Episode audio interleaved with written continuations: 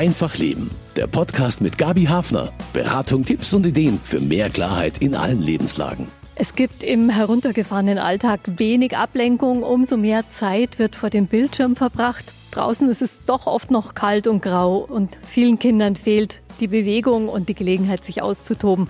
Den Eltern eigentlich auch. Ich bin Gabi Hafner und ich habe den Sportlehrer und Trainer Florian Bau nach Bewegungsideen für drinnen gefragt und die hören Sie jetzt bei Einfach Leben.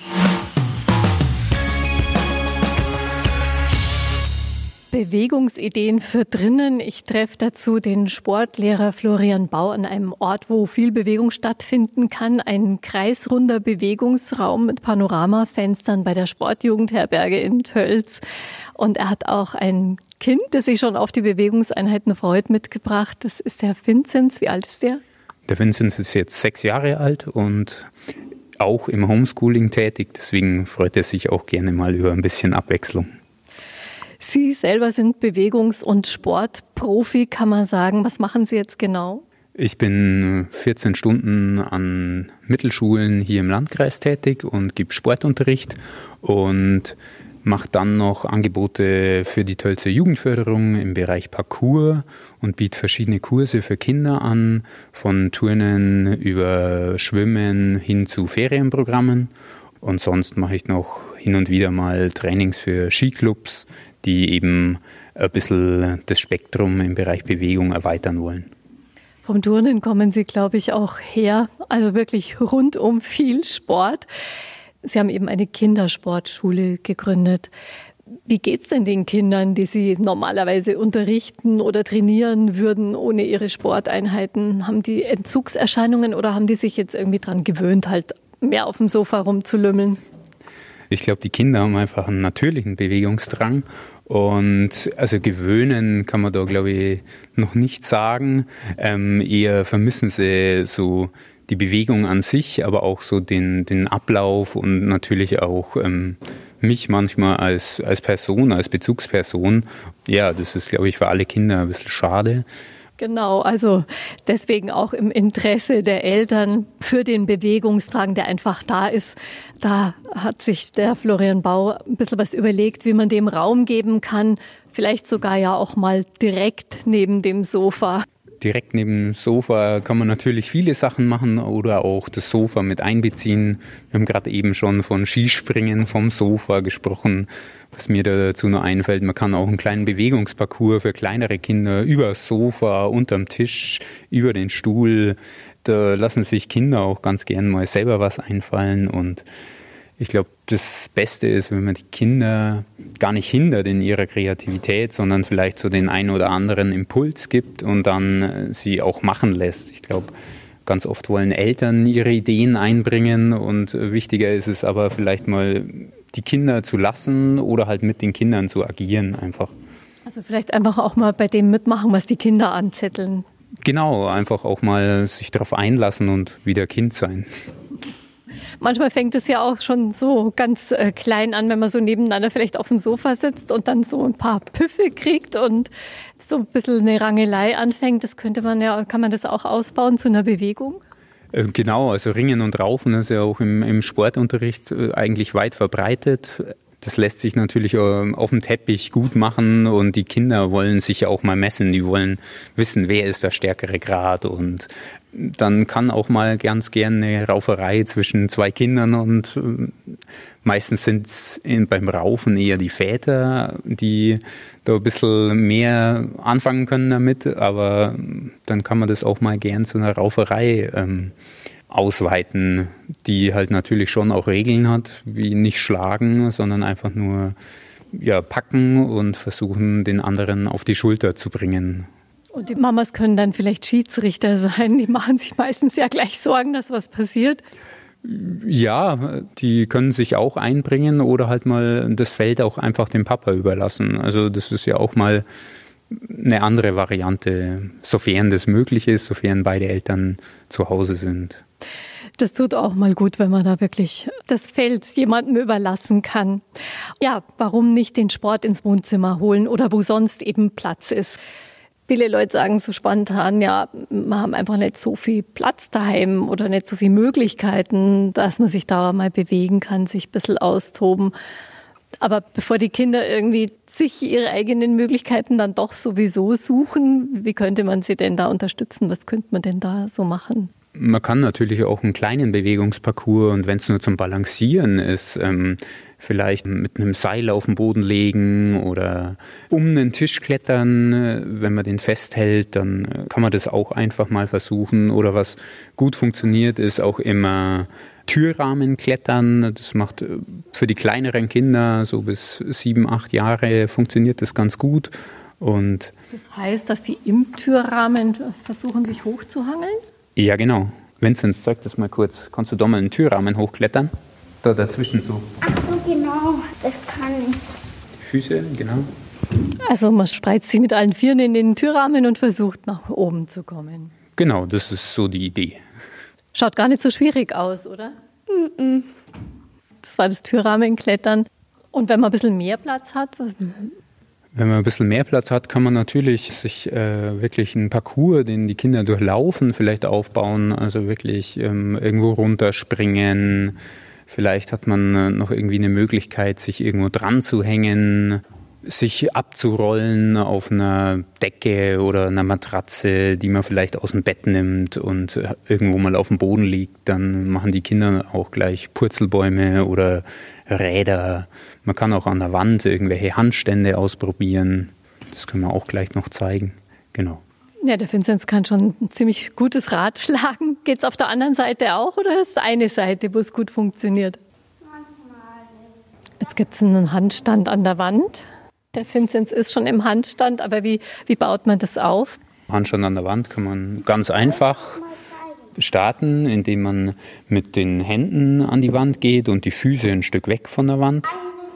Dann kann man das Ganze ein bisschen weiter weg von der Wand machen, die Füße richtigen ordentlichen Schritt weg von der Wand.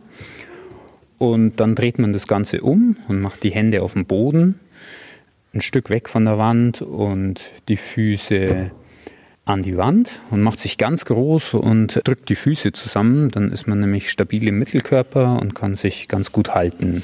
Kannst du ein bisschen näher hingehen? Ja. Und wer das schon gut kann, kann einfach mit den Händen noch näher an die Wand. Die Füße berühren die Wand nur noch leicht und irgendwann kann man dann auch versuchen, den Handstand alleine zu stehen. Aber man hat immer noch die Wand, um ein bisschen sich abzufangen. Die Kinder haben diesen Bewegungsdrang und die Eltern wissen auch und sehen, wie gut es ihnen tut, wenn sich das entladen darf und Bahn brechen darf. Aber ähm, viele sind dann doch ein bisschen ängstlich, gerade in einer Wohnung, wo nicht so viel Platz ist, was so Verletzungsrisiko anbetrifft. Da sind Sie als Sportlehrer wahrscheinlich entspannt, oder? Ich bin zum Großteil entspannt, ähm, weil die Kinder im Normalfall sich relativ gut selber einschätzen können wenn man wenig irgendwie interveniert, um irgendwas zu erreichen, dann machen Kinder auch nur das, was sie sich wirklich zutrauen. Okay. Und ähm, einfach da so das Gespür ein bisschen zu forcieren, da nicht irgendwie was zu überladen. Und gerade wenn die Kinder müde werden, dann vielleicht schon intervenieren, weil dann kann es sein, dass was passiert. Okay, also dann schon rechtzeitig sagen, du, ich glaube jetzt gibt es was zum Trinken? Oder ja, genau. Einfach dann irgendwie mal eine Pause einlegen, dass äh, vielleicht die Regeneration wieder passieren kann. Viele Kinder haben solche Ideen ja auch selber. Man sieht im Wald, aber auch in Wohnstraßen immer mehr ziemlich abenteuerliche Bauten, Schanzen, meistens, wo die Kids mit dem Rad dann drüber springen. Da braucht man als Mutter oder Vater schon auch gute Nerven, damit man die Kinder das machen lässt. Haben Sie ein paar Tipps zur Sicherheit man sollte halt vielleicht vom, vom Einfachen zum Schweren gehen. Das heißt, den Kindern schon auch Sachen zutrauen, aber halt vielleicht irgendwie so Step by Step und nicht gleich irgendwie ein Riesending bauen, sondern halt vielleicht einfach mal irgendwie ein Stück Holz und ein Stück Brett nehmen und dann da drüber fahren. Einfach, dass die Kinder sich langsam rantasten und sich dann irgendwie eine größere Schanze bauen. Und als Eltern, glaube ich, muss man auch ähm, lernen, ein bisschen entspannter zu werden, gerade bei den Jugendlichen, die ja doch eher ein bisschen risikofreudiger sind. Ja, einfach Vertrauen schenken, dass die Kinder wirklich merken, okay, ich kriege das Vertrauen meiner Eltern und ähm, missbrauche es nicht und gehe zu viel Risiko ein, sondern ich will halt einfach wieder gesund heimkommen und um das geht es ja auch generell im Leben. Ich glaube, dass die Kinder da ganz viel für ihren weiteren Weg mitnehmen können. Und deswegen muss man wirklich ein bisschen so Vertrauen in die eigenen Kinder lernen. Und für die Kinder heißt das Vertrauen der Eltern haben, also nicht, die lassen mich, ich kann jetzt alles machen, was, ich, was mir gerade einfällt, sondern die gehen da schon anders damit um, meinen Sie? Ja, weil man merkt es vielleicht auch jetzt gerade in diesem ganzen Maßnahmenpaketen. Ich glaube, umso mehr Vertrauen man jemandem schenkt, umso mehr kriegt man auch wieder zurück. Aber das muss sich halt immer so die Waage halten. Und das ist, glaube ich, auch in der Kindererziehung ganz wichtig. Aber auf alle Fälle schon drüber reden, dass man sagt, du, puh, also die hohe Schanze, die dein Freund sich da jetzt gebaut hat, du weißt schon, der ist drei Jahre älter, hm, überleg dir das gut, wann du da drüber fahren willst oder so. Genau, also ich habe äh, Prinzipien im, im, Sportunterricht, die heißen, ähm, jeder passt auf sich selber und auf die anderen auf. Und wenn jeder achtsam mit sich umgeht, dann passiert auch relativ wenig. Also Sie glauben gar nicht, dass die Kinder dann so draufgängerisch sind und einfach alles ausprobieren, was sie so gerade vor der Nase haben, sondern dass sie da schon ein Gespür dafür haben, was geht bei ihnen und was passt und was nicht. Genau, also das äh, denke ich, dass das so ist, weil ähm, jeder will sich ja eigentlich nicht verletzen absichtlich, sondern jeder will ja unverletzt aus einer bestimmten Situation wieder rauskommen. Und deswegen ist es so ganz wichtig, dass das Kinder lernen, ähm, sich einzuschätzen. Manche Kinder probieren ja von selber so halbwegs akrobatische Sachen. Schaffen alle sowas oder können es zumindest versuchen oder ist es nur was für Bewegungscracks? Also ich schaffe noch nicht alles. Also manche können einige Sachen besser, andere haben andere Talente, auch in der Bewegung. Ganz wichtig ist es wirklich für die Eltern vielleicht, dass man so ein bisschen rausfindet, ähm, wo sind denn die Interessen der Kinder und wie kann man das vielleicht irgendwie manchmal initiieren, sodass die Kinder einfach auch Spaß dabei haben. Bewegungscracks, ähm, das ist natürlich immer die Frage, ob man das bei kleinen Kindern schon sagen kann, aber so die Bewegungen können eigentlich normalerweise jedes Kind. Manche Kinder trauen sich vielleicht nicht so, aber im Grunde genommen können die meisten Kinder Bewegungen schon. Was könnte man so ausprobieren? Also so Stichwort Akrobatik. Ja, zum Beispiel, dass einfach Kinder mal auf den Oberschenkeln bei den Eltern stehen. Da kann man sich einfach auf den Stuhl sitzen und festhalten und dann sich mal ein bisschen ausbalancieren. Oder die Kinder mit den Füßen wie im Flieger auf dem Rücken nehmen und oder sich einfach mal gegenseitig festhalten. Füße an Füße, den anderen Fuß mit dazu. So, Füße zusammen und dann. Stehen die beiden ganz eng nebeneinander? Na, häng dich raus. Genau, und jetzt klappt sich der Vinzenz seitlich weg. Die Hand lässt los und jetzt hängst dich da so hin an die Hand. Du bleibst mit den Füßen stehen. Ich halte dich fest. So, festhalten, festhalten. Genau. Warte. Geht fast bis zum Boden runter. das sind so die kleinen Sachen, mit denen man anfangen kann. Jetzt hast du den Papa auch ganz schön in Schräglage gebracht. Aber weil ich meinen Fuß ganz langsam vorgemacht habe. Ja, wenn die Kinder ein bisschen größer werden, dann ist das für die Eltern auch schon durchaus ein Training. Genau, ob die Kinder dann noch mitmachen, ist natürlich die andere Frage. Aber ähm, wenn man so ein bisschen mehr Training haben will, dann kann man auch so Bankdrücken mit den Kindern machen. Manchmal entstehen dann ja so kleine Eltern-Kind-Challenges oder Vater-Sohn, Vater-Tochter, Mutter-Tochter-Challenges. Das ist auch ein ganz netter Effekt, oder? Ja, genau. Also zum Beispiel auch so, so Wettrennen, die Treppe hoch oder oder Fangen oder solche Geschichten. Also wichtig ist es, glaube ich, dass man immer schaut, dass es den Kindern Spaß macht. Natürlich muss man da als Eltern ein bisschen zurückstecken, aber das ist halt wie mit allem. Also schon der Weg, die Kinder anfangen zu lassen oder zu schauen, was den Kindern Spaß macht und nicht sich irgendwas rauszusuchen und zu sagen, komm, das machst du jetzt mal. Nee, man kann ja mal, mal irgendwie so eine Initialzündung geben, wenn einem gerade was einfällt oder wenn es die Situation zulässt und wenn die Kinder dann mitmachen, dann kann man das ja weiter forcieren, aber wenn nicht, dann sollte man dann auch nicht irgendwie penetrantes nachverfolgen, sondern einfach dann auch so hinnehmen und sagen, okay, dann halt jetzt nicht. Kommt wieder eine Gelegenheit. Und ich finde, man hat es vorher beim Vinzenz ganz schön beobachten können. Der hat sich dann einfach mal in die Matte eingerollt und so ein bisschen geschaukelt. Also die Kinder kommen dann auch wieder runter von selber eigentlich. Also das hätte jetzt jede Yogalehrerin, glaube ich, gefreut. Ja, genau. Also ich glaube, die Kinder wissen ganz äh, oft selber, was sie brauchen und was ihnen gut tut. Deswegen ist es einfach ganz wichtig, dass man die auch mal sein lässt und machen lässt und nicht irgendwie was aufdrücken will. Ja, zurzeit sind eben oft die Eltern die Bewegungspartner der Kinder. Schulsport und Sportvereine haben Zwangspause. Wie wichtig ist denn so das Vorbild der Eltern, damit Kinder in Bewegung bleiben? Also man hat es auch schon beim ersten Lockdown gesehen, dass es halt dann wirklich Kinder gab, denen hat man es angesehen, dass wenig Bewegung stattgefunden hat. Und Wie sehen Sie das? Ja, an Gewichtszunahme halt hauptsächlich und ähm, von den motorischen Fähigkeiten, die jetzt so nicht so schnell messbar sind, aber die Kinder haben natürlich in gewissen Altersregionen verschiedene Ausprägungen, wie sie koordinative Fähigkeiten lernen können. Und ähm, das darf man nicht ganz vergessen, dass das jetzt äh, gar nicht passiert. Also am Beispiel meines Sohnes war es so, dass der Schwimmen gelernt hat im September, Oktober und jetzt halt eigentlich seit drei Monaten nicht mehr schwimmen war.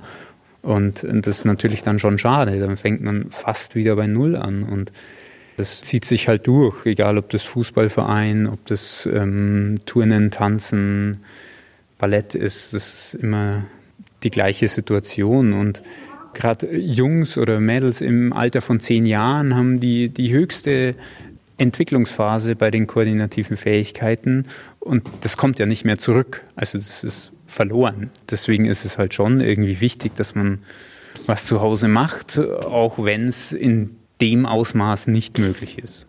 Im Vereinssport, da finden die Kinder halt auch Gleichgesinnte und auch ja, Erwachsene, die sie anleiten, die dann auch natürlich auch mit ihrer Persönlichkeit, nicht nur als jemand, der einem was zeigt und, und einen da coacht, sondern auch mit ihrer Persönlichkeit irgendwie die Kinder fördern. Da fehlt jetzt schon auch was. Genau, das ist auch so ein weiterer Aspekt, dass die, dass die Kinder halt einfach nur mit Mama und Papa oder vielleicht noch dem einen oder anderen Freund mal in Kontakt kommen und sich aber gar nicht so in der Gruppe irgendwie beweisen müssen. Was das für die soziale Entwicklung der Kinder bedeutet, das wissen wir heute noch nicht, aber normal ist es nicht. Wenn es dann wieder geht, dann einfach möglichst schnell wieder für viele Möglichkeiten sorgen, das nachzuholen. Genau, jetzt wird es dann ja wieder wärmer und man kann draußen wieder mehr machen. Das heißt, ich hoffe, dass dann auch wieder Kleingruppen erlaubt sind, um eben dieses soziale Gefüge einfach, weil Kinder erziehen sich ja dann doch oft auch selber gegenseitig. Das wäre schade, wenn das einfach ja nicht passieren kann. Wann beginnt für Sie und für Ihre Familie die Outdoor-Saison, Herr Bau? Worauf freuen Sie sich dann, wenn es wärmer wird? Ja, wenn es wärmer wird, jetzt als der Schnee lag, war natürlich die Outdoor-Saison auch da mit Schlittenfahren oder wir haben auch mal das ein oder andere Mal an einem Hügel Skifahren mit dem Papa-Lift versucht. Aber Outdoor-Saison ist natürlich immer eigentlich. Und worauf freuen Sie sich am meisten? Ich glaube mittlerweile auf einfach nur schwimmen, baden zu gehen, weil das ist, glaube ich, was am, am meisten so gerade abgeht, ähm, einem, dass man nicht irgendwie mal in irgendein Wasser springen kann. Ja, viel Spaß dann und vielen Dank für die Bewegungsideen. Auf der Webseite zur Sendung finden Sie die Spielideen für draußen zum Herunterladen und den Kontakt zu Tanja Dränert und Florian Bau und zwar unter mk-online.de-leben. Viel Spaß beim Ausprobieren wünscht Gabi Hafner. Einfach Leben. Ein Podcast vom katholischen Medienhaus St. Michaelsbund, produziert vom Münchner Kirchenradio.